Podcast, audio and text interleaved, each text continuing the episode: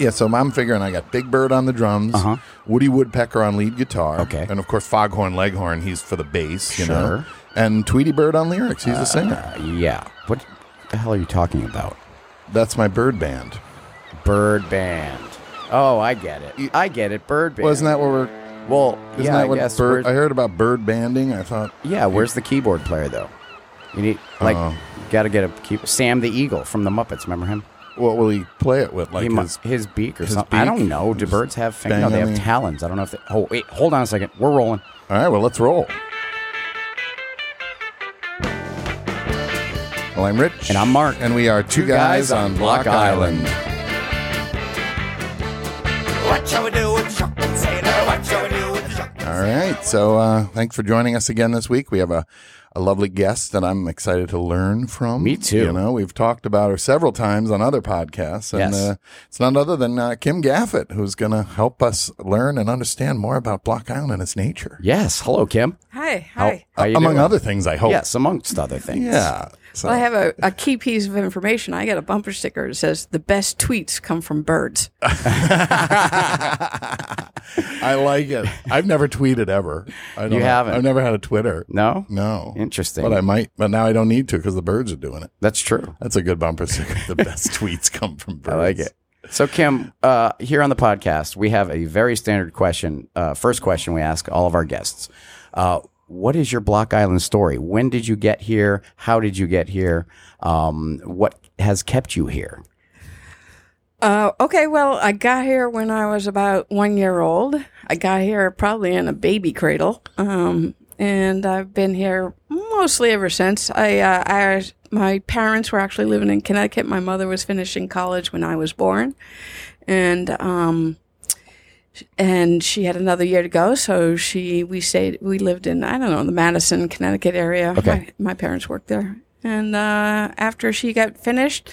Uh, she also by then had another kid, my brother Nat, and then we moved out to Block Island probably when I was about a year, year and year. a half. And, and you and Nat were the first two kids in the family. Yep. Oh, okay. So that you're the first two official Block Island uh, kids of the Gaffett clan. None of the f- official Block Island kid of the Gaffett clan was my father, Lou, who was born here. Oh, all He right. was. He, was, born here. So we used to have little debates. Was I an islander? You know, I- are you an islander? Oh, that no, question. I was not born here. And uh, my dad used to make sure I knew. Nope, you weren't born here, so you're not an islander. Put you in your place. yes, but I uh, I used to come back with, uh, yeah, but someday I'll be making the rules. wow, that was the impetus. That was it. That's what sparked you in your political aspirations. Oh my gosh, that's a great It's- answer. That's hilarious because I can't think of anyone who I would think of more as an islander than you, perhaps, or you know. But do you still hold to the? Do you s- still hold to that you're not an islander? is no, it? no, I, I think I'm an islander. And I do, And too. I, I do, too. really think people who live here all the time are an islander. Okay. And Yeah. uh, I, my I don't have that old time, uh, you know, Yeah. feeling about people who weren't born here. So, n- so how far back does your dad's family go here?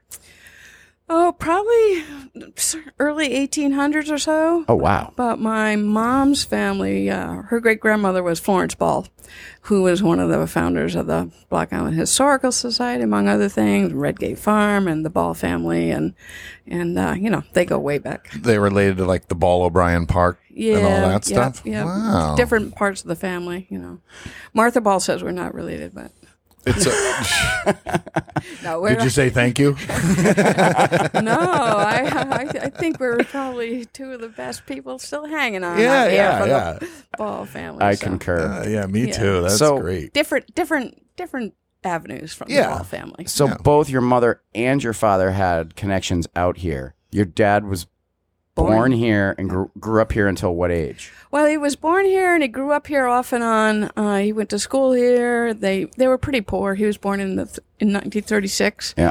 He was one of uh, six kids, and sometimes his father, my grandfather, was a house painter, and sometimes they would go back to the mainland and get work, and sometimes they'd come back out here and back and forth. Okay. He did graduate from school here, and uh, yeah, he was born up on Spring Street, and so he was m- most of his life. And my mother, um, although she wasn't born here, she spent every summer of her life here because of the connection to the Ball Madison people. Okay. So they did meet out here. Oh yeah. Apparently. My mother apparently said she didn't know who she was going to marry, but it was going to be a Block Islander. Really? Oh, that's a that's a, that's a great initial you Yeah. know guideline. Well, that's it's it, yeah. It uh, it thins down the list quite a bit if Mm-hmm. It- if yeah. you're you know keep, you know have a checklist of things. You know, eh, number one lives on block. Yeah. Number two, you know, s- strong back. Number Her, three, her mother was like Block Islander. I said Rich Doctor. Yeah. what, what, that doesn't even rhyme. Like you know what what made that your standard?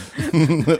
It, makes sense on the strong back because my dad, of course, had a, a lot of jobs, but when I was growing up, mostly he was a truck driver, and he uh, that was before forklifts and uh, Yeah. stuff. Everything got moved on and off the boats with uh, hand trucks and power of the arm. yeah, I heard he was a like a super burly strong man, like in his youth. That that that explains it now that he did physical labor for. Yeah. But I Yeah. heard he was a a force to be reckoned with in the Okay. physical department. gotcha. So you know, Not- I, I didn't know him until his later years. Yeah. when he was a force to be reckoned in the mental E- department. exactly. always outsmarted me. Yeah. My Well, God, he's good like that. He- always a step ahead.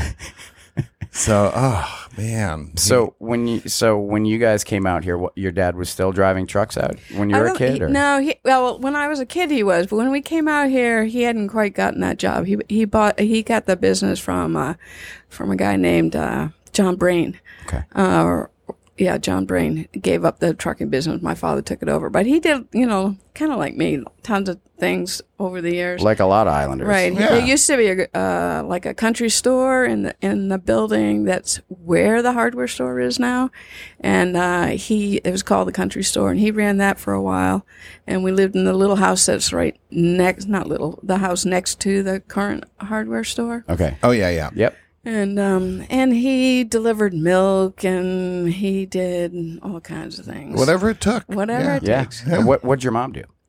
My mom, well, she had five kids pretty quick, so Okay. she was kind of stay at home until um, uh, I can't tell you what year, but then she became the librarian at the Island Library, and when it was still on Chapel Street, Okay. In the Eli's building, right? Is that Yeah, what it I was? was- I Edie was- Blaine, I think, told yeah. us it was Yeah. Eli's was the, and it's dubbed as the town hall meeting center.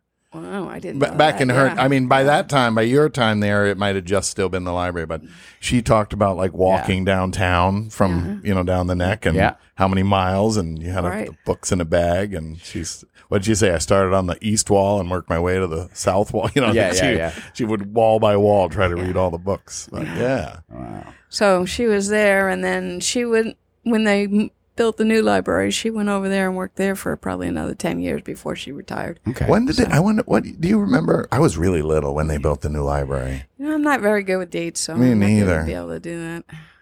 It's all fuzzy. Hmm. It's all very fuzzy. And where did you guys live? We lived up on High Street down uh, on the you know the corner right before the school. Yeah. Off of that, uh, uh, down at Ebbets Hollow, Okay. and there's um, a house down there. Most recently, w- was owned by Tracy Dillon and Tony Edwards. And Oh, yeah, I know that guess house. That, sold. So that's where we lived. Um, the, and the house that Tracy and, and Tony Edwards is uh, is big compared to the house that was there that we grew up in Okay. which was tiny. It was about, uh, it might have been 20 by 20. Wow. Oh, so you had a shared bedroom. Oh, yeah. With, with with seven of you And shoes. total. yeah. Wow. Yeah. We had, uh, the downstairs had the, like a big kitchen and a bedroom. And first, m- my, Nat, my s- middle sister Beth and I lived there. And then upstairs, there's like a little, like, alcove off of the stairs didn't have a full wall that used to be my father's office quote unquote office until the heather and carrie came along then that became their bedroom And, might I know they're the they're twins. They're twins, yeah. so Okay. it was a Yeah. two for one on that right. one. And in that one, the two cribs fit end to end in that space. Perfect. And Uh-huh. then eventually, um, my sister Beth moved up there, and Heather and Carrie, when they were little- probably school age, moved down to the big bedroom downstairs with me.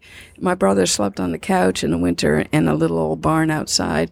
Uh, in the summertime, he had his own space. We were all jealous. and he still has that little barn on his property. And I look at it and go, it's little. We used to think it was really big. Yeah, he had yeah. this big, expansive place. But That's they moved it down to his little. Oh, I know the I know the shack. It's oh wow, it's not big. no, Oh, when you say they moved it, they picked it up, literally picked it Yeah, up. yeah, and Yeah, moved yeah. it. Because Oh, it's oh, down yeah. the road from the house she's talking about growing up in. So it's further down the road now, Nat built a house down there, like right on almost like a little peninsula. Uh-huh. Mm, might, Yeah. might be a Right. peninsula, might not be, but give or take Okay. on um, s- Mill Pond, Gotcha. which Mill, is yeah. Milltail Swamp. Milltail Pond. Swamp, Pond. Milltail Swamp Pond. Yeah, so- Doctor Manfred Jensen. Yeah. yeah. So Milltail is uh, the pond next to Town Hall okay. because that was next to the mill, and uh, Oh. it gets its water from the pond behind you, behind there that you're talking about. But that used to be a swamp before it was dammed up by the Rod and Gun Club in the 40s. So it was mill, it was Milltail Swamp. okay. They dammed it up, and became Milltail Swamp Pond. Ah, Oh, the good interesting. old days where you could just, you know, dam up some waterways Yeah. if you felt like, you know, you Well, there's needed two on that better damn fishing. route. I, I think there's one coming out of Milltail Pond Swamp. I'm gonna try to get that right every time. Uh, in the corner, like almost directly behind Town Hall, you can actually walk up there, and you're walking on the Yeah, dam. that's the it's, dam. It's That's- it's all overgrown, but it's got like the bowl, and you can hear the water going Yep. down in there. Ah. And then there's one kind of holding the water back where you drive over that little bridge. Yeah, well, Yeah. they built that sluiceway to to uh, Wait, sorry, what? they- big big word alert. oh, Slu- slu- sluiceway. Sluiceway. Sluiceway. Well, it's a way of controlling the flow of water when you've got a mill because you need to make sure that you're r- running the right Oh. amount of water to so you power can the. ha- bypass some of the water to Yeah, to, right. to keep it going. It's like Right, gears. What right. gear do you want this yeah, thing the turning? sluice at? way is like boards that vertical boards that stack up. So if you want the pond to be a certain height, you put up more boards. You want it to be a foot lower, you take a foot of a foot of board down. Yeah. and uh, so then the runoff runs down that underneath the road and uh, through this beautiful old sort of arch bridge, and then it runs down a, a ditch to uh, to Ocean Avenue, Down and it by- goes under Ocean Avenue and comes out of the back of Harbor Pond. Yeah, which is pretty much just a little bit uh, Yeah. west of where we are right now. Right. Yeah. Di- have you explored every inch of this island? Oh, I don't think so. No, huh? Do you still find because we talk about all the time with our guests and ourselves that you know no matter how long you live out here, there's always some road or dirt road or path you go down and and you're just in this new place that you've and you're like, how have I not known about this? Yeah, that And who's living in that tent? Yes. uh, that definitely happens. I go to a place and uh, two things happen. I go, wow, I've never been down here, or I don't remember this road. It's obviously it's a new road built for some new housing, yeah. and but also because of the, we're so small, you can suddenly you're like seeing the something from a different perspective that you That's- hadn't yeah. seen it before. And you're like, wow, you can see that from here. Or, you know, I yep. didn't know I could see the you know whatever from here. Yeah. But, This, it- but growing up, I didn't get to. My my parents had a close reign. I didn't explore much, so Hey, they knew you'd go out there and get into some trouble watching birds or something. Maybe I don't know. We, it was cl- pretty close. We went. Uh, we well, when oh, there's five of you, it's easier to just keep the gaggle together. Yeah. Right, It's, it's true. like five in different directions. You're like, wait a minute, who went where and how how far did they go? And- come on, it's an island. I- I it's know. three by seven. Where the heck are you gonna go? Was that your argument? yeah. Well, it was when I, you know, of course, everybody when they're when they're 16, 15, 16 have epic fights with their parents. Oh, yeah. I had a Oh, cou- yeah. I had a couple epic fights with my father, and I t- went slammed out of the house in the night one seven o'clock one night and was charging over Pilot Hill Road, and pretty soon uh, one of the, probably the police officer, Vinnie Macklin, that drives up next to me. Says, uh, you running away? I go, Ben, it's February. Where the heck am I going to go? he goes, I got to call you or on the loose. And I said, Gotta call you were on the loose. I just said, well, he goes, you going home? I said, where else am I going to go? yeah. I'm just, Just- blowing off some steam. That's right. Yeah. I got all the way over to, you know, the bluffs. looked Way down there. way over to the bluffs, you know, stood at my favorite place, which I always call Chalet Point, but now people call Second Bluffs. But uh, and where I used to stand isn't there anymore. And I used to stand and just like any fifteen-year-old kid, scream, "You're a fucking asshole!" yeah, yeah, yeah, yeah. My favorite line is how smart our parents got what- by the time we turned 21. Oh, yeah, that was a Mark Twain. Yeah, was it quote, Mark I think. Twain? It It's- was like it's you know, I- I remarkable was- how- mo- how yeah. I- When I was a child, I thought my father was an idiot, and it's um, I was amazed Yeah. how much he'd learned in twenty years or something like that. Yeah, yeah, yeah, yeah, yeah. That's hilarious. It's I funny. remember- I had never heard that, but people say, uh, you know, I went away to school eventually, and I ended up at the University of Puget Sound in Tacoma, Washington. And I always said I had to go as far away as I could get, is still be near the ocean. yeah, And uh, and then I went to college and lived a couple of years out there, and what'd you and study out there? I biology and environmental science, Okay. and then I came back '82, and um, I always say, "Well, I didn't think my I could live in the same island, same place as my parents, but they learned a lot while I was gone." Yeah. Yeah, yeah. Exactly. Can we back up just a second? Because I have obviously. No. Okay, I'm just kidding. Go Please, ahead. Yeah. um, I, you know, I, I I'm a, a, a a- a fan. I'm obsessed with with bar tavern culture here on Block Island for obvious reasons. And uh, you know, your dad's Monday Night Club is a storied you know uh, venue here. Can you can you talk about that? a And I little still bit, don't or- understand it. I don't either. That's why I would like to get. I, I really, I, you might be the definitive person to ask at this I- point. yeah, I've first heard- of all, it was Can I throw a guess? yeah. So I heard like there was a window of time in the in the winter, certain winters where there would be no place open, so they sort of so that's what I heard, and that's how it became like this thing yeah. where you would, where everyone would just gather unofficially. Right. to- okay. All right. So And where was it though? Okay, the first and original Monday Night Club was actually in the building that's the bowl was the bowling alley, which is the Seacrest Inn now. Okay, the bike rental area, right? Yeah. Well, no, it Oh. was upstairs. So Oh. my father rented that building from John Detragula, who used to own uh, Yep. the Harborside, Yep. uh, the Royal. the Royal. Yeah. And uh, so he had a lot of stores there, and that was his office. And upstairs, he had a little office, and there was no place open in the winter. And you know, he had he had good friends who liked to tip the elbow quite a bit. You know, there was Yeah. Bill Ball and and Albion Slate and John Donnelly and the whole- the whole crew, and the, he even Ed Blaine and so he started having the Monday night club where somebody would make soup. Probably none of them. Probably one of their wives. 'cause I Most don't- likely, Yeah, I don't yeah. think any of them could cook.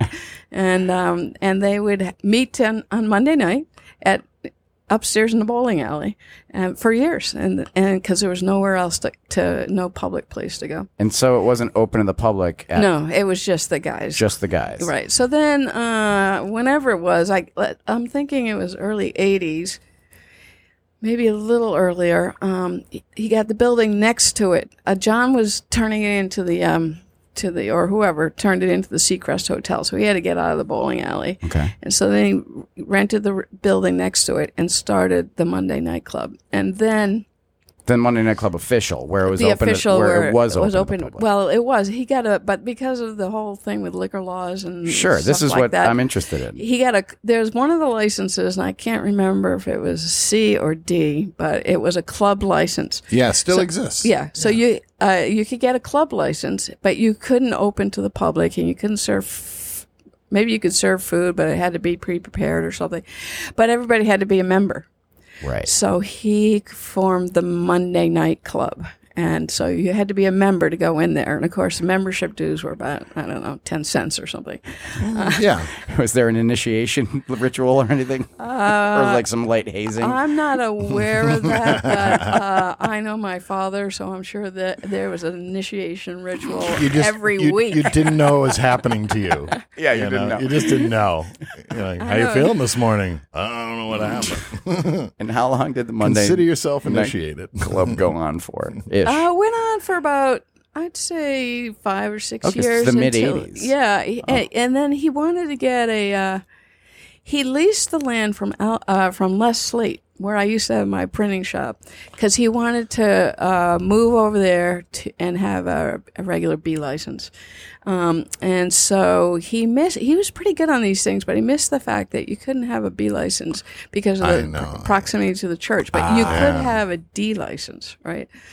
Or what the club license, whatever Yeah. it was. Anyway, it turned out it didn't work out, and he wasn't going to be able. to. So he, I ended up leasing that land for my printing business, and then he um, ended up buying the property w- from my uncle. That is where Salt Pond Settlement is, which was the Sam Peckham Tavern, and so then he went over there and uh, developed that bar system over there, Okay. and, and hotel and, And an inn, restaurant, and yeah, it was an inn. It's all- uh, Samuel Peckham Inn. I worked there. Yeah. Yeah. Yeah. Yeah. I probably made more meals for Lou than he ever made for himself. Really? I would think so. Yeah. No yeah. kidding. Yeah. Yeah. He- And what was the scene like over there? Because when I got here in '96, I believe it was still uh, it was in its last days as a as an actual inn.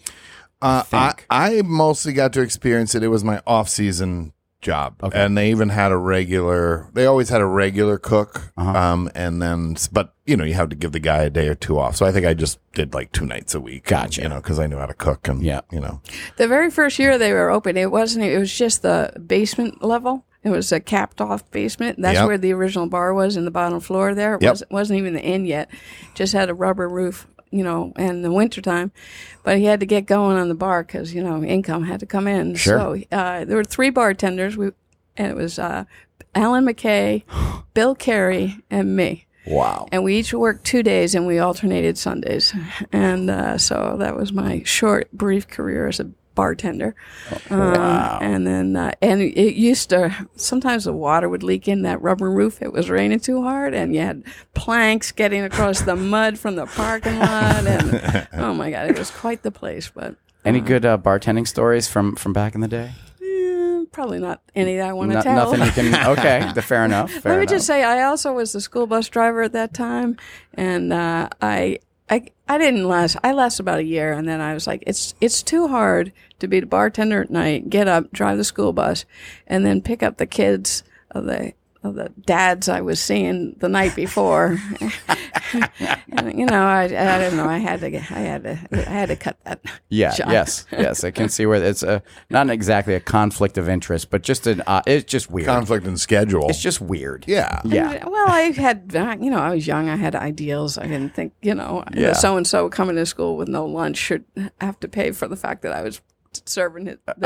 dad the Oh. night before. I see. Oh. Yeah, so- Yeah, I could see how that could be a little strange. And the kid gets on the bus and like, have you seen my dad? More than you, kid. You're More like- than you. You're like, well, that unfortunately, never yes. happened. no, I know. That I'm never just, I'm happened. just kidding. yeah.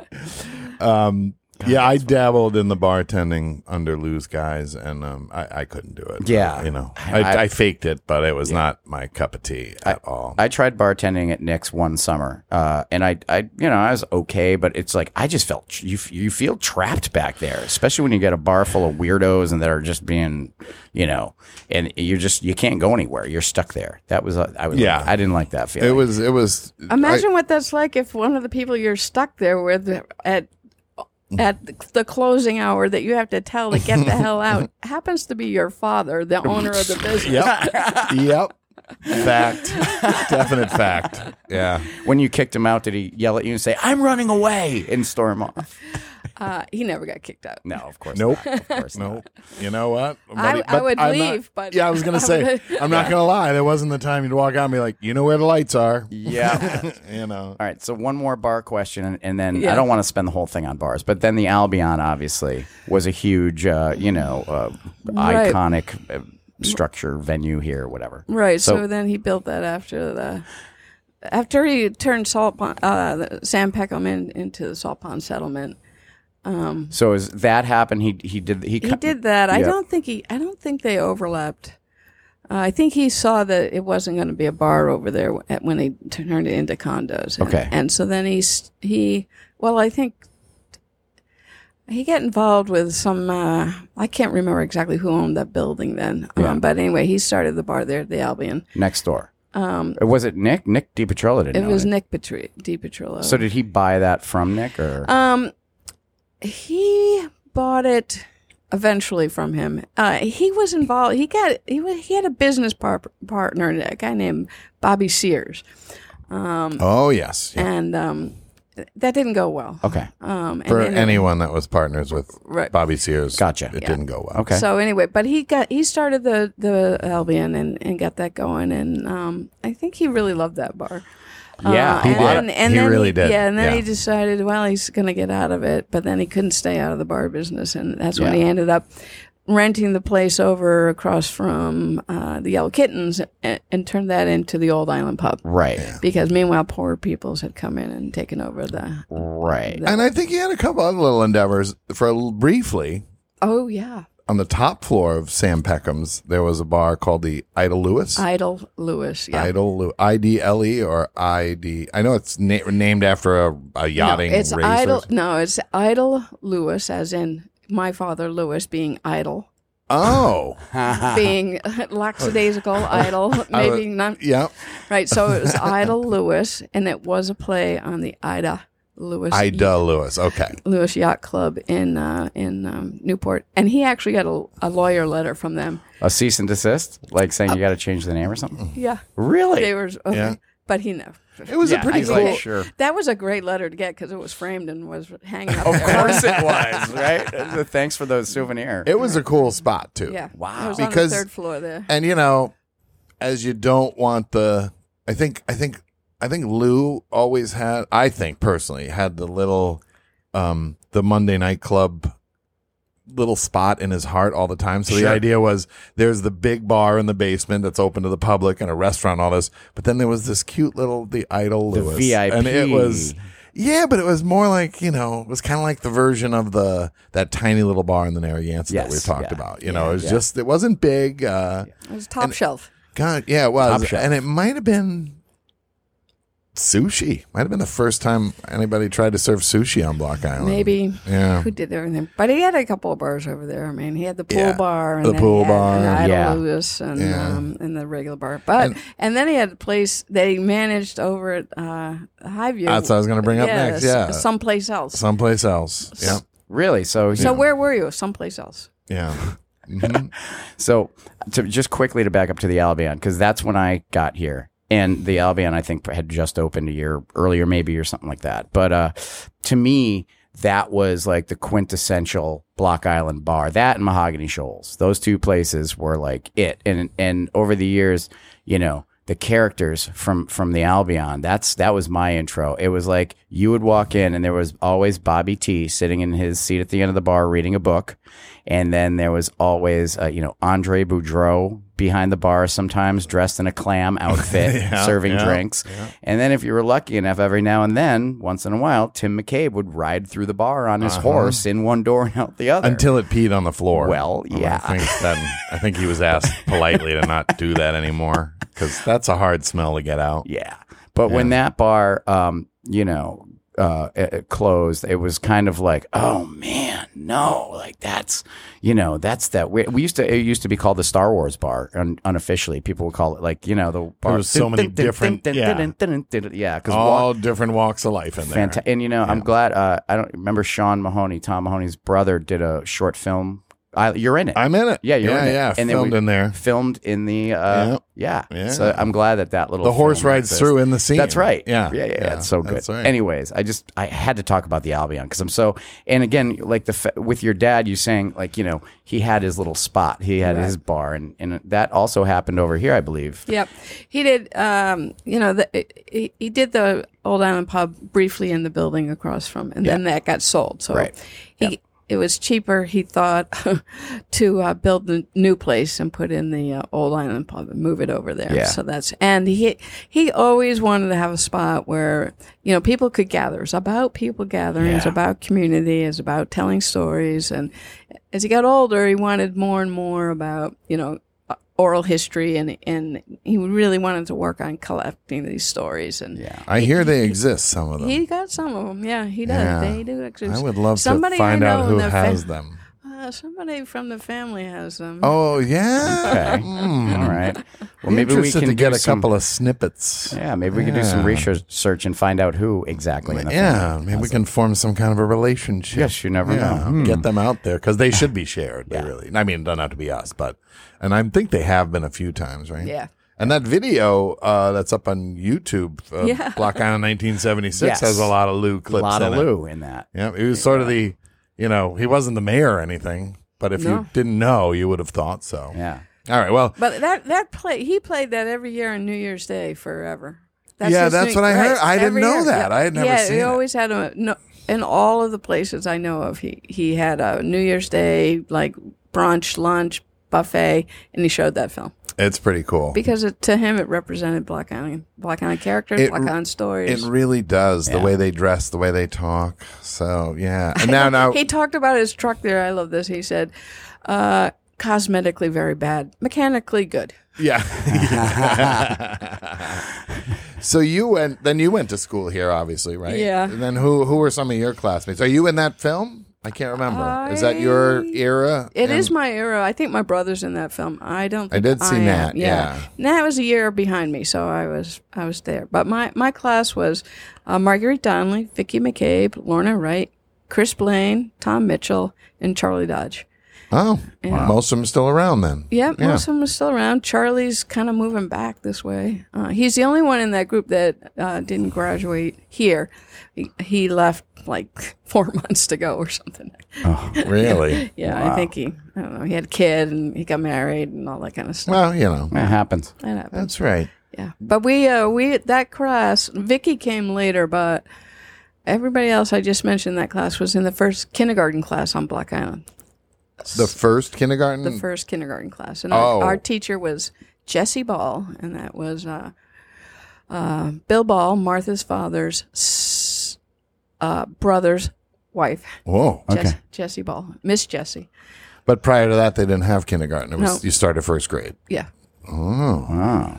Interesting little tidbit right there. So then when you go, so you go off to, so were you always science minded as a child? Were you interested in nature and Um, just, yeah, I was kind of interested in nature. I was I wasn't I wasn't really an outstanding interested person. I just Okay. kind of did whatever I did, but I wasn't good at reading and writing, so I had to go to the alternative. Yeah. So Yeah. and uh, but science and nature was really kind of my thing. As I got older, into high school, I was into that. would Uh-huh. you consider yourself like a hippie back in the day? No, I think I was too young to be a hippie. Okay. All right.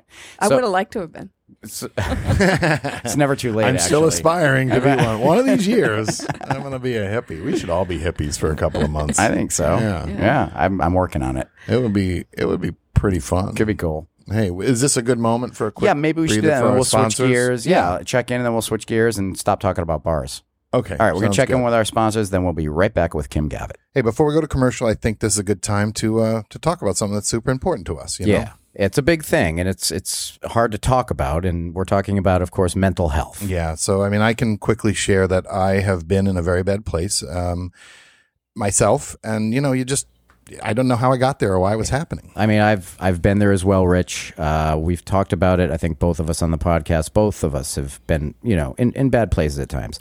Uh, the tough thing is you don't know how to uh, explain it to anybody. Yeah, and you you feel like you're being a whiner, you know, Yeah. because sometimes things are bad in your head, but on the outside, everything seems just hunky dory. You know. And uh, everyone, uh, everyone's life has been touched by losing someone to suicide. So we're working with the South County Health in a program called Zero Suicide, and we're hoping it makes a difference. Yeah, so there's a great resource available there. It's a website called mantherapy.org. It is geared towards middle-aged men, but it doesn't mean you have to be a middle-aged man to to utilize it to learn. If you're a spouse or a coworker, you can, you know, send the link to someone else Yeah. and uh, it's really a great site. and you can you can use it to help get the ball rolling and, and you don't have to talk to anybody at first they have a 20 point ins- head inspection they call it which would uh, help you kind of you know make sense of things Yeah, and you, it's private in your own home, you know. And uh, while it's not a funny topic, the website takes you know just a great approach to it. They they have, they say things like uh, you know sometimes a man needs a pork shoulder to cry on. That's a or good one. When catching Z's is harder than catching a twenty pound trout. i like it i like the anxiety one when stress grabs you by the balls you know. Yeah, and there's so, they many have- more. yeah, they have a sense of humor Yeah, which yeah. is So, nice. It's good, yeah. you know, there's just too many great topics to read them all. So please go check it out. Um, you know, there's no sense in waiting. Get it early if it's starting to bug you or you think something's wrong. Check it out. Yeah. And the uh, website again is mantherapy.org. Uh, check it out and uh, send it and share it with a friend. Yeah, so we don't need to lose anyone to suicide or even have them living in a dark place. So please check it out, spread the word, and you never know, you might just save someone's life. Hey, Rich, do these bell bottoms make me look fat? bell bottom. Oh wait, it must be Monday, and you're going to disco night at Captain Nick's. Well, yeah, of course I'm going to disco night at Captain Nick's. I'm the DJ, man. I got to be there. that place is so much fun. So much fun. And the fun doesn't end after Monday because on Tuesday and Wednesdays, we have dueling pianos followed by Dr. West Chesterson's Sloppy Seconds. what are sloppy seconds? Well, that's when I play the piano for the rest of the drunk people there at the end of the night. Well, that sounds fun in itself. And Thursdays they've got live acoustic acts and full bands and DJs. Yeah. And Friday and Saturday afternoons, we have acoustic acts on the deck at 5.30. Uh, Fridays are Delaney, and then Saturdays are buddy Rob Davis. And then Friday and Saturday nights they've got the best live bands on Block Island, like Derek and the Fun Bags, the Blushing Brides, Fever, Neil and the Vipers, West End Blend, and the High and Mighty Brass Band, just to name a few. Yeah. And uh, the bands aren't over just because Friday and Saturday night ends. On Sunday afternoons, the Young Guns take the stage on the deck at 5.30. Sunday Fun Day, and what if you're hungry? They got food, right? Yeah, for sure. All right. So they've serving food out of Captain Galley seven days a week, including some late night grub. So, you know, if you're hungry, stop in late night and grab a bite. Yeah. And if you want to check out the full entertainment schedule, let's just head over to CaptainNicksBI.com. So I went out with the uh, the whole family last week Yeah. to Winfield's and it was amazing. I love Winfields. it's you know, it's a go to. It really is. It's, It's, like just if you're gonna have a nice dinner out, if you have a special event or something, you know, anniversary or a birthday, go to Winfield's. yeah, and it was a great uh, test run because a new chef. Oh, Billy Chandler. Yeah, that's right. Man, So- Billy is doing some amazing work over there. I mean, you know, his his dishes are influenced by French, Italian, New American, Asian cuisines. Um, he's just crushing it. I had the tuna a couple weeks ago. Amazing. I had the pork. I went meat. I had pork chop, and it was so good. oh yeah. But don't lock into those because the menu's always changing around. know, Have you they're- had the duck confit? Oh yes. Oh, I love it. It's so good. I'll tell you, Winfields also has the coolest little bar area there. I love that's where I go. I'm a I sit in the bar. I'm a bar kind of guy, right? Yeah. And it's cozy, it's intimate.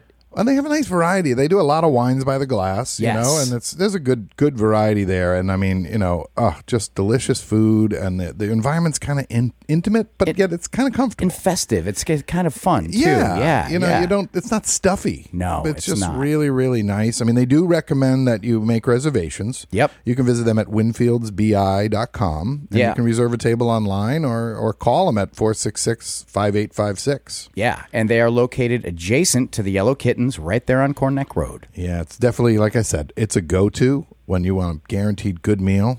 It's a place to be. See you there.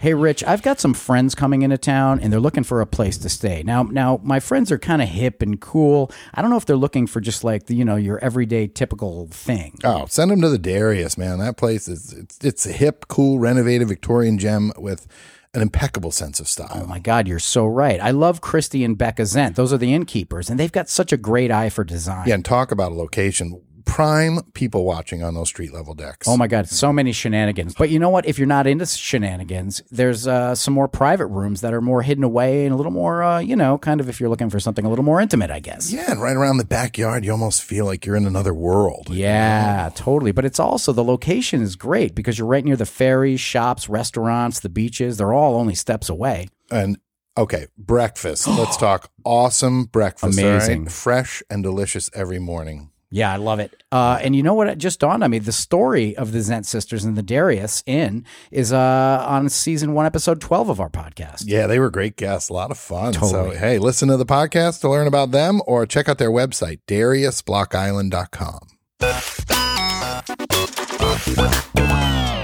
All right. Hey, uh, thanks to our sponsors and thanks for staying with us, listeners. So, we're uh, back with uh, some more Kim Gaffett talk. And um, so, at, at one point, you actually took the helm of uh, town council on Block Island. And what was that like? Did you enjoy it? Was it scary? Was it, you know? Um, I mostly enjoyed it, and of course, it was totally intimidating. But I came to it the way I think people in politics on the island should. I started at the planning board, Yeah. and then moved up to council member for a few terms, and then moved up to second warden for a few terms. And the first time I was uh, uh, the first warden, um, it was a write-in campaign, and um, it's I don't know. I was again idealistic and thought it was the right thing to do at the time, even though I'm not sure I ever really wanted to be the top seat. Yeah. Yeah, but it was uh, it was rewarding, and um, and then I took about, I think it was about six or eight years off, and then ran again, and then the second time I ran, I um, ran for first warden, and um, served for another eight years. So Jeez total of eighteen, Louise. total of eighteen years on the town council in various positions, moving my way up. Good for you, and thank you for Yeah. that because nobody wants. You know, it's apparent nobody wants to take those seats. It's uh, did you did it even cross your mind to run this year or be a write-in or Uh-huh. I um mostly based on the fact that there's not enough. I'm not picking any one. No, you know. I fi- I'll tell you, I'm very disheartened that there's not enough people and that people don't step up and participate. And I have my current job, I, you know, with the Nature Conservancy, I got when I turned 60. It was the first real job I ever had. That's a good run. And um, Sometimes it takes a while to find your niche. yeah, exactly. Well, I had my niche and I was not going to give up. Basically, we'll get back to this probably later, but I wasn't going to give up that flexibility I had f- because I have bird banding. So, um, but when I get the Nature Conservancy, one of the things is Nature Conservancy really tries hard not to get involved in local politics. And so I really have a, um, a restriction against running. So I, if I wanted to run, I, I probably couldn't. Oh, really? Yeah, because they, you know, they don't want, um, you know, that our our mission now is conservation and land acquisition, and we really don't want to have, you know, no matter what you do in politics, Yep. Yep. you got a pro and a con, and Somebody's uh, always going to point a finger right, and, and- say you're only voting that way because you were, Right, you or- know, you're with or the they're nature mad at conservancy. you, and therefore, when you you know switch hats and go to do something else and whatever, I don't know exactly all the reasons. I just know that that's um, Yeah. something I can't do while I'm run, while I'm at the Nature Conservancy, and uh, you know, hasn't been that long with a real job, so Yeah, no, you gotta and, get- you're, and you're liking it. I you love know? my job. Yeah, loving it. That's Yeah. good. That's even better than liking it. Right. you And know? I had, it's my second best job. The first best job was the job I had before that, which was working for the Ocean View Foundation, doing exactly the same thing, but for a tiny nonprofit, you know, put forward by a wonderful philanthropist who wanted to do good by Block Island. And I had so much uh, flexibility and ability to just kind of design programs and go for it. There was never like, oh, okay, try that. Okay, yeah, I want to do this. Okay, great. And so that kind of, you know, there's no corporation involved in that. no, she's she's great. I- uh, Right, you so know, I every went from interaction there. I've had with her Yeah, is just super and, nice. And even the move to the Nature Conservancy is was a was an act of of um, generosity to the island because the position I hold is an endowed position at the Nature Conservancy. It's called the OVF for Ocean View Foundation Naturalist Perch. So you think of an endowed chair. There's an endowed perch at the Nature Conservancy for a naturalist on Block Island, and it's funded forever. oh wow, that's So, awesome. And uh, when that, so that got so there, mm, you know, it was one day, you know, it was a two-person show, um, but n- now um, one day, w- w- if I'm not there, there's the funds and the established chair perch is there for the next naturalist that's going to be working for Block Island, and what a gift to Block Island. I Yeah. think, I- and I've often said I want that philanthropist on this show. I think she'd be a great one to talk to, and you know, but what's working behind that mind to to care that much and do all that for Mm. this island that we all love. So, um, yeah. So yeah, I kind of jumped way ahead, but that's No, d- that's- we do it. All, we don't. we're- Yeah. The more we bounce all over, the harder it is for keep, What- people to keep us in their sights. I have a question. What What are some of the uh, projects or initiatives that you've uh, taken part in, either spearheading or, or have been a part of with the Nature Conservancy Conservancy that you're most proud of, or you know you think are m- the most important for Block Island? Um, well, it's sort of the whole time period, right? So it's it's all about connecting people. It's not just the five years that I've been with Nature Conservancy, but the previous years. It's about connecting people and making them feel comfortable about being in nature and teaching them about, you know, what that is and how it works and uh, And how do you do that? program public programs which i have a lot i have a full s- schedule in the summer and it Yeah, you doesn't do. ma- it doesn't matter that it's you know a lot of times it's p- visitors because they're going to take that thrill, that interest, or that information back to wherever they live. So, And just for the sake of our listeners, uh, what are some of these programs that if they wanted to come out, they could? yeah, well, I do. Uh, I do nature walks at at uh, it's called, one that's called. The, I love this walk actually. It's called the Trail Less Traveled. So I take Yeah. people on uh, walks in places that's not Clayhead or Robbins Hollow. So you know something that's a little less known. I have a bird banding program, demonstration program. I have art and nature where I always have live models. Uh, Of course, the live models are snakes and turtles and fish and gonna eels. say you've and- never asked me Yeah. to depose Right. naturally. I have night sky viewing. Night sky viewing. That is always probably would be fun. the best time for me Yeah. to Yes, that would be the pose. best time for you. Yeah, in yeah, the dark. midnight. Yeah, yeah, on, uh, on a new moon, by the way. Also, um, okay. Um, and you know, any all kinds of. Ver- I have a uh, once a summer program called the Mystery Walk, where people Ooh. sign, sign up. They don't know where we're going. They have no idea, and, and people sign up to go on a walk, and they don't know where they're going. That's, That's probably cool. pretty rich. You know? Yeah, I like that. boy, that's a th- and there's a level of trust involved there with you, Right, You know, right. they must Yeah. really trust you. Yeah, and it's uh, limited in numbers.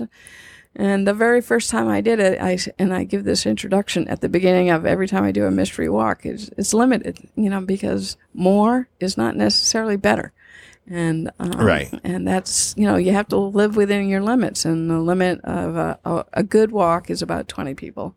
More than that, everybody's not getting everything. Yeah, so. it changes to like school museum tour. Yeah. you Right, know, with so- fifty kids. But you I think know. it's a great, uh, you know, sort of s- subliminal message about live within your limits. Yeah. Uh, Yeah. More, more is not better. right. well, hey, and there's something to be said about somebody s- trying to sign up and being like, "Sorry, it's full." Now that, ooh, right, builds demand. um, uh, yeah, builds demand. I always and, have you a know. waiting list, and usually one or two people make it on the waiting list. And if if people did want to sign up for this, how how would they do that? Uh, they'd contact me in the summertime. Don't contact me now.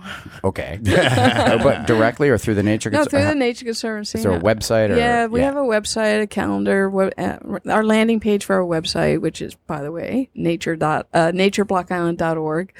And the landing page is our calendar. Um, so you can see what's going on any one day and that kind Yeah, of if stuff. you look in the paper, like things to do on Block Island, it's like every other one is Kim Gaffick, Kim Gaffick. Kim Yeah, Gaffick. it's yeah. like this whole on Tuesdays this with Kim Gaffick. It's, uh, it's And, you know, and, and But on a- it's not me. I'm just part of a team. Oh, I am. am. no, we Yeah, know, yeah, we yeah. know Right, this. yeah. it says with. I'm sorry, with Kim Gaffick, with Kim Gaffick. and, and I'd like to point something out at this point. It's obvious that you are you are beyond humble with with uh, you know the thing all everything you do. However, please feel free to promote anything you want here. That's why we're here. Yeah, so we we want to let people know We about- want to let our listeners know that the, these are options out here because again, you know, we've been this this summer especially we've gotten so much press about oh you know Block Island's this party place where everyone just goes to drink. No, it's not actually. There are all of these wonderful things happening, and I think that's one of the things we want to do here is get that information out. You know. Well, I'll tell you, one of the things, I- uh, the pandemic was tough because no programs, you know, that's kind of who I am. Yeah. Who, now I'm not doing anything, you know, I had to do other things. And I did two things that uh, probably turned out really well. Uh, One is I did a, a Zoom program on online on nature walks, and uh, we ended up recording those. And so me leading a walk with a lot of photos and you know on on the Zoom you know platform is now archived on our website. So if somebody's you know, oh, let's see what Kim has to say, or you know, about what's like to walk in Rodman's Hollow in the wintertime. You can go to those and see those. And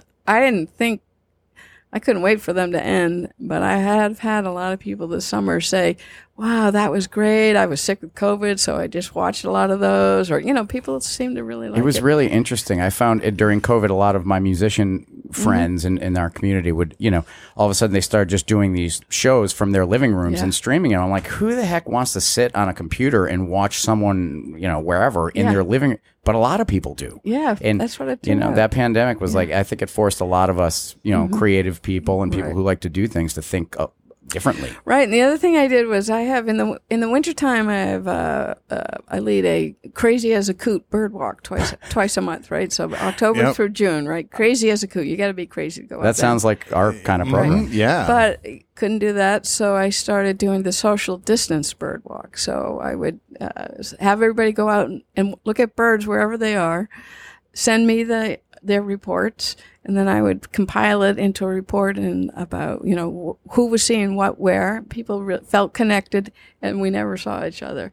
So that, that's continuing now. So I'll do the Crazy as a Coot has, has been back for a year, so I'm been doing those, which I like, but I now overlap it with with the uh, with the social distance. So when I give the sort of the report of what everybody saw, sometimes I'm getting reports from Norway, Washington State, Florida, Oh, Massachusetts, Oh, Wow, that's London, cool. and so this is where. I, and I'd love to add more people. So if listeners out there want to get in on the Crazy as a Coot uh, social Yeah. distance Yes. bird walk, all you got to do is uh, go on, uh, go to natureblockout.org. There's a page for these bird walks, and you know, just contact me. I'll get you on the email list, and That's there we go. That's really cool. that's one of the coolest things ever. yeah. Yeah. I think that's awesome. Yeah. And w- I think one of the most fascinating interviews we've had uh, was with Scott Cummings, Yep. who I am assuming you have a, Oh, yeah. a very close relationship with, and you guys Definitely. work tightly together. Um, you're both bird I- enthusiasts, isn't even the word. Right. Um, but I, I guess one of my questions is how many birds have you seen in catalog now at this point in your life? Do you, I mean, obviously you keep track. so- Well, I- I'm not that good at keeping Really? track. I mean, uh, I mean, I'm a bird bander, so I band probably about not uh, maybe two to three thousand a year. Wow! And I've been, but you know, it's always with other people, so you know. Um, but I started in 1981 with Elise Lapham Okay. at the bird banding station, and uh, so that's a long time to be banding birds. So if you were to attribute even a thousand birds a year, you know, that'd be fifty thousand. No, not quite forty thousand. yeah. Um, Yeah. We never check facts. Yeah, let's go. You know, Or do math, is a, yeah. yeah. it's a flexible thing. I ever tell you about my cab driver in Las Vegas, and I asked her what those mountains were called, and she told me she wasn't very good at history. and I only had a fifty. I was like, I hope you're better at math. oh, so Uh, that's a lot of birds. That's a lot of birds. So you were doing it before it was even like a public program where people could come. And do you do still do some on the side when you're not? Oh, it's more than on the side. Uh, so all those years that I didn't have a real job is because I needed to be working with Elise Lapham bird banding during the spring and fall migrations, and so it's hard to hold on uh, you know anything that's not your own work or part time. Yeah. So um, th- that that comes with me. I mean, I went with the perch to the Nature Conservancy, and I'm the bander at the bird banding station up at Clayhead, and that's what I do. That's part of who I am and what I do. So it's not a side thing. It's a thing. Yeah. It's Yeah. a thing. But I mean, like you do do some bird banding with the public, right? yeah, we. th- But you still do it for documentation and Right. keep Oh, what you've yeah, been it's doing a- going all this time. It's all real data that gets submitted, and uh, yeah, the Tuesday mornings in the summer is just as a demonstration. But uh, I'll be starting this week the bird banding station up at Clayhead, and we have Audubon Society groups and school groups and individuals and. Elise Lapham, who started that, you know, she always in- invited and welcomed visitors, and um, she she said one of the best things I I take all the time. She says, "Once I put a bird in your hand, you're never the same." And she felt that if you understood about birds and migration and how magical they are, and that, you know, they're going from the boreal forests in Canada to the tropics in South America, then you're going to start caring about the environment and conservation, and you're going to take that wherever you go. So And it's some- really important to have visitors and, and eh, you know, en- embrace them. So yeah, I'll have a lot of visitors uh, over the next six weeks. and some of those birds you ban go that far. Oh yeah, yeah. Some of the bird, yeah, a lot of the warblers, uh, they call them neotropical warblers. They're going to, well, they're going to Central America. They're going to the Caribbean, and you know, barn swallows. You're probably all familiar with barn swallows. They go to Argentina. Do they really? Yeah. They don't stay here for the winter. No, they're gone. You, uh, yeah, you'd be hard pressed to find a barn swallow now. Oh. Yeah, They've already- Oh, they've you know- already gone. Yeah. You know what? This could be just me, but I noticed something about two weeks ago because in the summer they seem to never hold still. They're Yeah. they're a swooping feeder. Right. Oh, nothing li- nothing cooler than mowing the lawn. So you're sitting on your sit down mower and you're cruising and you're kicking up the bugs in Yeah. front of the mower and they're literally eight inches from your face. They'll just swoop by, and you just have to kind of learn to ignore them. You just put your music on, and you because in the beginning you're flinching like left and right. Whoa, wow! uh, But they never hit you. But they come. They'll they'll if there's a moth like right here by your head, they'll come by and grab it. And Buzz it's like the tower. Oh, they buzz the tower. Wow. But I, other than seeing them in the, they built almost like a, m- it almost seems like a muddy nest. Yeah, Is that a what they mud build? nest a that- mud nest. yeah. And you, you'll see them occasionally in the mud nest when they're raising the babies. But other than that, they, I only see them in motion. Right. And about two weeks ago, I saw like a hundred of them, like all collected on like a phone wire or something like that.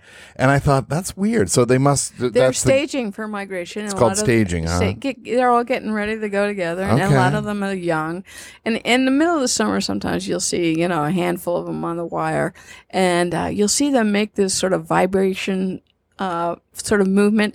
It's when the adult comes by to feed them, and they're like, "Feed me, feed me, feed me." Oh, I've you seen know. little birds. I've seen Yeah. other birds with it on the Yeah. ground. They can't Right. even fl- And barely fly yet, and so they a kind of lot of- hop A lot Yeah. of times, the barn swallows they just hop up there on the wires, and they're like, "Come on, I need some food here." So I'm gonna try that next time I go to the beachhead. yeah. yeah. Hop up on the railing. Just and sit out front Flap and my just flap arms. your and wings. See if uh, Becky figures it out. Oh, he's just here to be fed. He just needs some chili. Yeah. Good luck with that. yeah, I don't think it'll work. But- ah, so that's a cool. I didn't even know they went south. Yeah, Like, yeah. what do we have birds here that winter here? Like that? This is their winter warmer spot. Yeah, so ex- definitely, um, uh, birds. So the fall migration, birds that are leaving and going south, but some birds are coming here. So we'll we have I haven't seen a white-throated sparrow since last probably April. They're sometime around October. They're going to late October. They're going to show up. Hermit thrushes, uh, myrtle warblers. Um, Would the snowy owl fall into that category? snowy I, owl is more of an accidental okay. all right. th- They only come here when they're been needing. th- They're leaving the Arctic. They want to be in the Arctic, but Okay. if they're following food or something like that, then they'll come here. That they're accidental. This isn't part of their migration. route. Okay, because that's I've I've I feel like that is the bird that I've seen uh, pictures of mostly on social media Yeah. during the winter times from people that live here during the winter, and it's a, uh, an exciting thing to see one. Charismatic Yes, megafauna. majestic, I think we majestic birds. I think we talked. They're big. Yeah. I had, a Big. sc- I had a big scare with one. Came around the corner and we surprised each other. Oh, really? Yeah, I think I talked about it on the Scott Cummings one. Oh, but yeah. and I also heard, I think we may have mentioned it, that the food supply that's driving them to go places where they. Uh, I was watching a documentary on that, and their their m- big m- meal is like the small rodents and lemmings and A different lemming, things, yeah, lemming, right. and then and I don't know if it was the their the owl population got too big for the food supply or the food supply got too small, so but something. it's a little of both. So sometimes uh, they they call it an er- eruption when the birds you know leave the Arctic and come more far, farther south. It's an eruption of birds, and uh, sometimes that's because the food supply is is low, um, because lemmings didn't do well. Sometimes um, there are so many lemmings that uh, the snowy owl nest raises all of the young, so they can le- re- they can have up to ten or 12, 14 eggs uh, in a good year. And i- if there's a lot enough food, then they might you know three quarters of them might hatch, um, and so now you've got you know five times more owls looking for food in the wintertime. Uh, and they have an amazing ability. If there's not enough food, somehow they only lay, they know they only lay a few eggs. Um, but Yeah. so it can be because the owl population went spiked up because there's so much food, and sometimes there's just not enough food. So that, Now the opposite happens. Now you got you know forty percent more owls the following year, and the Right. lemon population gets right. so. So it's Mother Nature kind of zipping, you know, waving back and forth, But this is balancing. things. happening a lot more often. I'm worried about. I mean, as much as I love to see a snowy owl on Black Island, and it's majestic and it's magical, I worry about it because it's happening. You know, it shouldn't happen every year, and it's Right. been happening. You know, Yeah, so multiples, What's going too. on? And Yeah. it's you know, this is not where they want to be. You know, they're not used to flying around houses, and you know, a lot of them get hit on the mainland trains, and then they they have to catch them on Logan Airport because they think the the the uh, the field is a tundra. So, and then they're hit, hitting planes, and you know, and they're it's too warm. There are pathogens here that they don't have in the in the Arctic, so it's not a good thing. And is this all a function of climate change? It's hard to know. I'm Right. sure I would Somewhere guess in there. somewhere it p- must play into it in some ways. Yeah. And and it might not be on the snowy owl itself. Climate change might be affecting the lemming. Right, right. Right. It It's- could be, you know, it's, that may be the keystone species, but it may be something else that's being tweaked. That's you know, it's The gonna- lemming's food source of some kind of an insect or something Right. that they that they feed on. yeah. So anyway, a lot of most uh, a lot of snowy owls in in the uh, in the Arctic and even here, especially here, feed on their primary uh, food can be sea ducks. So like um, eider and and scoters and you know b- birds. So those are the winter sea ducks that move down. We haven't seen them all summer. They're going to start coming in. Yeah. mergansers. They're on the most of 'em on the smaller side, they seem to me. Or no, no, uh, you think no, about you're it. wrong, Rich. Yeah, you're wrong. You're wrong. You can say it. You're gonna be like, absolutely not. Actually, I say it to him all the time. Mhm, yeah. think a common loon or a, or oh, uh, really? that big? that big and uh Wow. yeah i mean i think the snowy owl r- really likes a scoter which is about you know or uh, m- maybe a golden eye that's you know about the size of golden eyes probably the size of a mallard so Have you ever seen a wood duck? yeah I love those. yeah they're really The head, the, Yeah. the, the fans on Yeah. the, the head. Yeah. yeah and the eye ring and all that stuff yeah. Those are cool looking birds. those are going to start coming here soon oh, they come here? They come here. I've never seen they're, one. They're win- they'll come through during migration, so l- probably late October, November. You can see Oh. they don't always stay, but I I have worked with people put up a few wood duck boxes w- with hopes that someday we'll get a nesting pair. Really? It's not out of the question. Will you let me know if that happens? Oh yeah, I'll I've let you never know. seen a I wood wish duck. we could breed like a giant snowy owl that would eat deer. That would be perfect match for Block Island. and uh, And, uh, and, jer- and jerky tourists. Oh, sure. Once in a while, pick You up know. a. No, you know. wait a Big enough. minute. The introduction of deer. haven't we learned that we shouldn't be I know, messing I know, I around? know, I know, I know, I know. But you know, How is the deer population? I haven't heard much I've seen a chatter lot. about it. Seen a lot of baby twins. This this is going to be a big. It's it's you know hunting. I think kind of goes in phases too. Where Yeah. I mean, I know one year I hunted and I I hunted. I I, I killed quite a few. Yeah.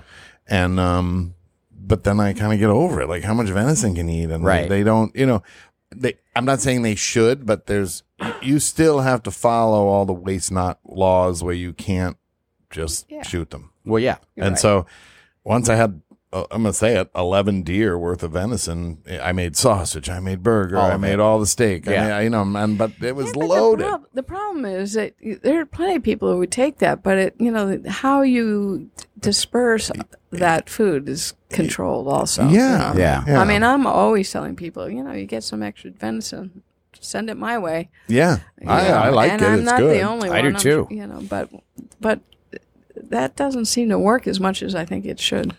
No. One So- of my favorite dishes is uh, I make a ground Italian venison sausage, but I don't put it in the casing. It's just crumbled. Yeah. You know, I, I like that in like a tomato garlic broth with white beans and steamed little necks. It's like a little surf and Oh, turf, yeah, right. uh, like a surf and turf fish stew almost. That it's sounds really good. good. Yeah. Yeah. So when when are you serving that? oh, I'll Yeah. be, um, see you guys at seven at my Yeah. house. Sounds good to Yeah. me. Ah. Okay. Great. Mhm. What's a rare bird that you come across on Block Island? Like even you're like, wow, Um, well, there's probably be one of the songbirds. You know, like I remember a few years ago we had something called the Swainson's warbler. It's a southern bird that's moving its its uh its range up, and we got one uh, at the bird banding. That's and I try to talk myself out of it. This can't be a Swainson's warbler. We don't get those. We don't- you know, but sure enough, it was, and it was the first record in the state of Rhode Island. Oh, wow. Um, so that was pretty cool. So you know, I um, a few years ago I got a cerulean warbler, which they're around, but I, I don't I don't see them too often. So I was happy to get those. Um, so there's like bragging rights when you're around other bird watching folks. Like, do you go, hey, yeah, first one in the state. Yep. right here. Right or a here. pin. Yep. Yep. I don't really, but I, g- I But guess it's I kind of could. cool. It's fun. You know, the cerulean warbler. I mean, Scott Scott bands a li- little bit north of where I do, and um, you know, he's seen him. The, the habitat is just enough different. North part of of Clayhead versus south part of Clayhead. Um, and so he's seen a lot of the birds that I'd like to see that I haven't. So you know, Really? yeah, it's amazing how habitat differences in location. So, so you know, it's, I said go. You know, I said w- wish list, but they're for me. You know, because I haven't seen that bird. It's Yeah. not that it's so rare, kind of thing. Yeah. So And do some birds you think uh, have a greater ability to dodge the net? Oh yeah, Oh, so some birds figured it out and they they'll yeah, spot the and net. just where their normal habitat is. So that and that's one of the reasons there's a difference between where Scott and I band because the warblers and the, a lot of the songbirds that are coming through now they like to be at the top of the canopy. Well, where he is, the top of the canopy is bayberry, and it's about you know ten feet, and where I am, it's chokecherry and shad, and it's about forty feet. So my our nets are from ground level up to about seven feet. So if you get something that spends most of its time in its lifestyle above the nets, and you don't get it. We don't get many swallows because they spend all their time. They're very good at avoiding the nets, um, but we get a lot of white-throated sparrows and thrushes and things that spend towies that spend all their time at the ground feeding. So yeah. So- the, the ones that like when it's super still. I don't know. You're not here much in the winter, Mark, but if you walk on a really, it, you literally feel like there's people walking all around you because they're scratching the yeah. leaves. Oh, really? Yeah, I I don't know. if Maybe it happens up in your neck of the woods too. But if it's if it's a super silent Block Island evening, it's almost creepy. You, you kind of feel like you, you you keep looking around. I know people can't see me doing, it, but you jerk your head. You're like, that's got to be something. Oh, it's a deer. And they literally, I've literally thought there was a deer coming to me, and it's it's a bird like four inches tall. I'm like, oh my god. You're like, Yeah, I'm like, oh god, this big buck is gonna kill me. You know, it's getting near dark. It's in the rut. Yeah. No, it's a warbler. that's it. It's, it is but a warbler. Yeah, but they make a lot of noise in there. It's pretty. Uh, yeah, so depending on where they are, yeah. So Well, that's- birds I- are I- pretty great. and now, is there a database now where all bird banders can can register? And So I'm licensed by the U.S. Bird Banding Lab. It's part of Biological Services, part of the Department of Interior, federal government, and uh, all my data gets submitted to their central computer system. So every bird bander i- in the United States uh, submits their data. They're like we're all licensed, and we all submit our data the same. So that's what they have. They have a giant mega computer system. So if you're studying blackpoll warblers, then you can ask and get permission to see all the records for blackpoll warblers um, in the United States if you want, or if you're doing a certain area, you can see that. And one of the things, I mean, people say, why do you, why, why do they have bird banding? And it's really almost everything we know about the population dynamics of birds is from people banding birds. Yeah. It's like one little, you know, it's like a little pixel. You know, one every bird is one bird, but if you add those up, you get a whole picture. And you what you can see is population. You know, species lo- like that Swainson's warbler. You know, all of a sudden we get a point in Rhode Island, eh, where it's normally in you know Virginia, and you can see population species moving northward. Um, you know, cardinal first cardinal seen on Block Island was 1957 um, you know, now we think of it as pretty ubiquitous, you know, cardinals everywhere. So, but you also see declines, overall numbers. Um, so- Orioles? Orioles, y- yeah, we s- we don't see as many. Of course, we wouldn't, ex- you know, they nest in tall trees. Well, we don't have a lot of tall trees, but we're getting more. Well, I've seen a few Orioles yeah, out here. they come through migration. Oh yeah, migration time. There. Is there a bird that looks like an oriole, but it's not a, a blackbird with an orange stripe? Or, or if you see the orange stripe on the Red wing, wing Red winged blackbird? blackbird. maybe that's what it Yeah, was. that's probably it's just a little black stripe. Okay. Do Like an have- epaulet? And Yeah. are those out here as well? Yeah, they are out here and they nest out here. Okay. And they're starting to leave too. We'll have a few red wings around all winter, but they lose that red plumage. Yeah. And not near, you know, most of them leave. How do you feel about seagulls? Well, first of all, there is no such thing as a seagull. Mm, knew that was coming. If They're you all look gulls. up, they're all gulls. if you look up in a bird book, you're going to see gull, and you can see herring gulls and great black cock and laughing gulls and Bonaparte gulls and Glaucus gulls and Iceland gulls, all kinds of gulls. Is one more apt to dive into your bag of Doritos than another?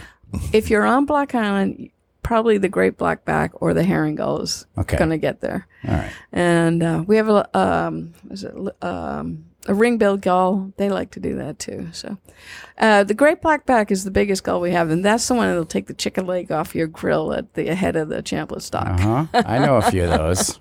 There's the free gull. The free gull. Yeah, those are the people that only come like out to your restaurant during the grand opening because all the food's free. Oh yeah. The, the Block Island free goals. Oh, believe me, I got a list. As soon as you put the word free up there, they're there. I call them the free goals. They feed for free. Yeah. I, Pretty I- hard to break that seagull Right. habit, though. But Yeah. Yes. yeah, I But they're always- all goals. they're, They're all, all gulls. gulls. Yeah. You look up a bird book. Any, this is going to, this is one of those podcasts I could have million and millions of questions. I I, really know. could. Are there any like um alarm birds? Like, do you, enc- like, is there a list of birds that if you encounter them, you immediately should report because it's like an endangered species or something like that? I'm not allowed to ban endangered species, so if I got one, uh, I would have to report that I got one, and I wouldn't be allowed to ban it unless I had permission to do that. So you release it, but report that you Yeah. did get one in the yeah, net. and take uh, and, and document it, the photos and all that. Does that happen sometimes? Never happened. Never happened. Okay. Boy, that would be great. That- oh, there you Oh. Right. go. There's a wish list. Yeah. Oh. I say one one year, um, uh, something called a white-faced storm petrel. Uh, a fisherman found one. It landed. It was exhausted. Landed on his uh, boat off a block island. He came into uh, Payne's dock, and uh, Cliff Payne called me up. And he said, "Kim, Kim, I got a bird down here. It's an eagle. It's in a box." and I go it's down an there. eagle. It's in a box. so of course I go down there and he goes, "Well, I had to say it was an eagle, otherwise you wouldn't have come." but it turned out to be a, s- a white-faced storm petrel, which is a seagoing bird. It's never seen it land, probably. They nest on debris floating on the yeah, ocean. that they're kind the of ones stuff. that they call. Um, uh, I think they call them Jesus birds or something. They walk on the. They can. They patter on the water to. Yeah, as on they're the- picking the yeah, fish up, fish off. that's so they they're, they So don't that ever was sit in that the was water. pretty Really? cool because it was really different, and I did ban that one and uh, and let it go. Um, but I've never seen one of those again unless I'm offshore fishing or something. So. I caught an albatross once. I was by- gonna- by mistake. That An was my next albatross? question. Yeah, I was fishing and it was not intentional. I was with my grandfather, I believe, and um, yeah, Southwest ever- Point. An Um, actual albatross. Yes, it was huge, and it was not. It was very hard to explain to this bird that we were trying to Help you it. know, help it. I, I believe it was an albatross. So my grandfather told me. So can, could I be wrong? Yes. Have you But- ever read but it was Rhyme of big. the Ancient I mean, Mariner? Yeah. So it was bad luck. Yeah. Well, I didn't mean to catch it. Okay. The- But Well, the did wingspin. Oh, you get it? would you- oh yeah, I yeah. mean, We, we re- got it, and we. release- My released it. Oh, grandfather put on these big leather gloves yeah. because it. I mean, the beak was like a six-inch knife. I mean, Yikes. it was. Yeah. I, it was incredibly big. Like. It's one of them things like it's like the windmills when you're like, let's just cruise over and see those. And like 25 minutes later, you're almost there, and Yeah. they're like 25 times bigger than you think. Yeah. It was one of those things like, you know, and they were doing, they glide and it had Oh, yeah. glided and got caught in our line. And then so it actually caused, it tried to get away. And as it did, of course, it pulled the tackle up from the bottom and, Oh, yeah. and that's how it got snagged. So we had to like, it was wound up in the wings. and Yeah, stuff. yeah. It was fine when it got loose, but it was, I just remember being so astonished at how, and loud too. It was not happy. yeah. It was Wow. a very angry bird. Angry Bird. Yeah. And even though I didn't, it was not our fault. Right. No, the bird doesn't know that. You though. just wish you could explain to him. So Yeah. he's like, hold that wing. I'm like, okay, but hold it nice and steady so you don't break it. I'm like, okay. As I'm like trying to hold the wing, and the bird is doing it. He's got the glove on the on the head, trying to hold it from, you know, swinging that screwdriver around and cut Yeah. me. But it was pretty pretty cool experience, and it and it flew away just fine. So I Yeah. was really, Well, that's good. yeah, I didn't band it. Okay. I didn't. Yeah, band no, it. no. And you didn't uh, your boat. Your boat. Since you let it go, and it, you didn't uh, We didn't- encounter any bad luck or any. uh, no, we were you able know. to swim to shore just fine after the boat sank. After we were- yeah. Paddled right Perfect. into Dory's Cove. Yeah. Everything was I- fine. I, don't believe in superstitions either. No, me neither. Mm-mm. Oh, Certainly not with birds. Birds are all good. Birds are pretty cool. They really are. Birds are very cool. Yeah. Um, I've heard birds are a vehicle for uh, uh, um, departed uh, human beings to come back and visit their loved ones. Have you ever heard that one? I've heard that. Do you believe that? No, Could be probably possible. not. No, not so much. Okay, just I curious. don't. You know. Well, you know, yeah. I'm a scientist. Come on. I know that's right. Yeah, yeah, yeah, yeah. Do you believe they're the descendants of the dinosaurs? That's kind Yes. of proven Yes. science now, right? Yeah. Yeah. That's and which is pretty cool. Do you Very believe cool. that one in the hand is worth two in the bush? Definitely. Okay. Mm-hmm. Yeah, but from a bird bander, you would think. Of course. So I'm I've a got te- this you know, one. I'm I'm- going to band it. I lead these bird walks, but I'm not a great birder in the field. There are much better bird field uh, te- because I'm used to having the bird in my hand. And I go, oh, yeah, I can tell this is a black throated blue warbler female because it's got a little tiny white feather right here. And I can tell it's this age because that feather's tinged green and not blue. And, you know, And so I'm I'm, not- and pretty I'm- spoiled. Yeah, and I'm not yeah. looking at it from 40 yards in Yeah, right. binoculars. Yeah, So- yeah. Up in the tree and it's moving. And, you know, so I'm a spoiled Well, that birder. whole thing is great. And most of these walks you do are all free, right? Oh, yeah. Yeah. But people can donate, right? Right. People, So- and you know, anybody wants to make a donation to the program just supports the program. So yeah, we- I t- people do that. You know. And that's what I was going to say. It is. It, it doesn't get absorbed by the general fund of the Nature Conservancy. so if you're making a, a donation to the Nature Conservancy, you have to put in the memo line Block Island program, okay. and then it will stay here. It won't so go to the. if somebody wants to nationals. donate Right. 20 bucks, they Yep. can do it, but make sure they're specific on the check Right. that it's for the Block Island Bird Program. right or Block Island program. Block Island Program. Program, yeah. Block Island Program. And they can find out how to do that via the website Yep. as well. Sure. Okay. Yeah, sure. What's the website again? Uh, block uh, natureblockeisland.org. NatureBlockIsland.org. Yeah. Yeah. All right. Are we getting near the time where we should discuss our information? I think so. Because it's kinda Unfortunately, near we the are end. kinda All right, near the any end. last uh, things you want to bring up that we haven't or educate people or talk about? Um, We're fine. I probably not. Okay. Just get out there and enjoy enjoy nature. Yeah, and one of the best ways to do that is on one of these walks. Yeah, it's a Yeah. good way, but you know, Check just- out just Crazy go as a out there. Coot as well. Crazy as a Yeah, Coot. I I'm like down with that. one. Yeah, yeah. And I s- actually, I started that with uh, Maggie Komazinski. Do you remember her? No. She mo- she and her husband moved to Long Island, but she was a good friend, and so we started that together. But now she's relocated. Yeah, it happens. Yeah. It happens. We can't all, you know, Yeah. stay in one place. Hanging for too out, looking. long. You can't all stay on Block Island looking at birds. your I think whole the life. bird's Some got the right idea. That migration thing sounds nice. I'm, I, you know, I'm starting to think I might become a snowbird at some point pretty soon. I, I don't know about these winters anymore. I think you No. already are. I mean, uh, th- some birds are like weak migrants, right? They only go Oh, like that- a robin. Robins are here all summer, and then they might go to New Jersey for the winter. But we still see robins in the in We the, do. in the winter. Yeah. But those are the ones that spent the summer in the Canadian Maritimes, so they just sort Ah. of shifted down. Same thing with goldfinches. But you know, you're here in the summer, and Yeah. you go to you know Mystic. Westerly, Mystic. Yeah, You know, I'm more of a goldfinch, I guess. Uh-huh. yeah. yeah. There. you go. Yeah. Except I may I see, but Except I'm, you're going north. That's what I'm instead of saying. I'm south. doing it wrong. You're doing it wrong. You maybe you just want to go from Captain Nick's to the Southeast Light. That Um, would No, be Oh, a wait nice a minute. You do idea it for right. you. You. go south in the in the winter. Oh, No, No, I'm Block- going. he's no, only Mystic's Mystics. northwest of here. Mystic, Connecticut Yeah. is northwest. We're down Yep. here. The sh- I go I northwest think. to yeah. north by about Mystic. twelve. Eh, it's Oh probably yeah, it's 14 definitely miles. west of here. Yeah. It- It's not that far north though. No, but She's it is kinda just right. a yeah. tick. Just north. a tick. Yeah. Anyways, I need to get into some significantly warmer weather. Weather. That's the point. South I, am I'm getting Carolina. old and, and wimpy. in my old Dunleavy's age. Pub. Yes. That would be a good place to winter. Yep. Yeah. So. Not me. I like it cold. oh gosh, Do ya? I can't I even. know. The last vacation, That's it. This podcast is over. Yeah. Um, I went to Iceland in February. That was a great time. Oh. what? Did you? oh Did you my see the Northern gosh. Lights? Oh yeah. Oh, Oh yeah. I saw them here on Block Island once. Once. Once. Yeah. Long time ago. I heard those names are like Iceland was. It's kind of like a fake name because it is actually beautiful and Oh, it's green, and gorgeous, they right. they called it Iceland to s- keep people away, like to make them think it was just a big ice cube. really? I heard that. I don't know if it's true. I don't, know. know. Doesn't have to be to be on this podcast. True. That's how we uh, we True. roll. Truth is a flexible thing. All right. Well, hey, I'm going to say super thank you Yes. to Kim Gaffer for Thanks, joining us Kim. because You're that was welcome. really good conversation all, all around, little history. Yeah. Some more bar talk than we expected. Which I love. Sorry and thank you. That's okay. for indulging uh, me. You know, we maybe we should open up a bird bar.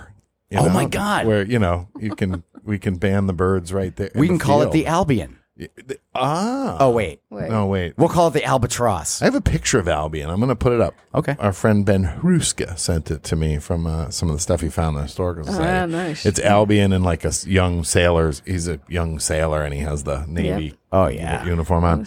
All right. Well, hey, thank you, Kim, so much. Thank you, listeners, for listening. Thank you to our sponsors, and God bless everyone. No, and um, no, that's fine with me. Um, if you want to reach out, give us any ideas, comments, questions, please feel free to email us at two guys on bi at gmail.com. And don't forget, follow us on the Instagram, the Facebook, and all the other stuff. And uh, wherever you listen to our podcast, please hit the subscribe button. So, uh, you know, that way our episodes just pop into your inbox or whatever. But uh, most importantly, please just tell your friends about us and let them know that we exist. Yeah, Uh, You know, Sharon Katera was saying she just got her mom, you know, helped her mom you Into know, it? f- into it, and listening, Cool. and now she's a, she's a fan and she's Awesome. listening. So Good. All right, hey Mark, I'll see you next week. All right, Rich, bye. Bye. Hey, Rich. Yeah. Um, can you can you help me get this bird band on my ankle? I'm having a little trouble. Do you have like a pair of pliers or something? We could. I, I want to band myself so I know where I've been. But that might be dangerous because then your wife's going to know where you've been too. Oh well, I mean, I'm usually And I, just, they usually for bird bird birds, not bird brains like us. Oh. I think they usually call those things for house arrest. oh wait, is that what this thing is? All right. What shall we do with the drunken sailor? What shall we do with the drunken sailor? What shall we do with the drunken sailor? We'll die in the morning.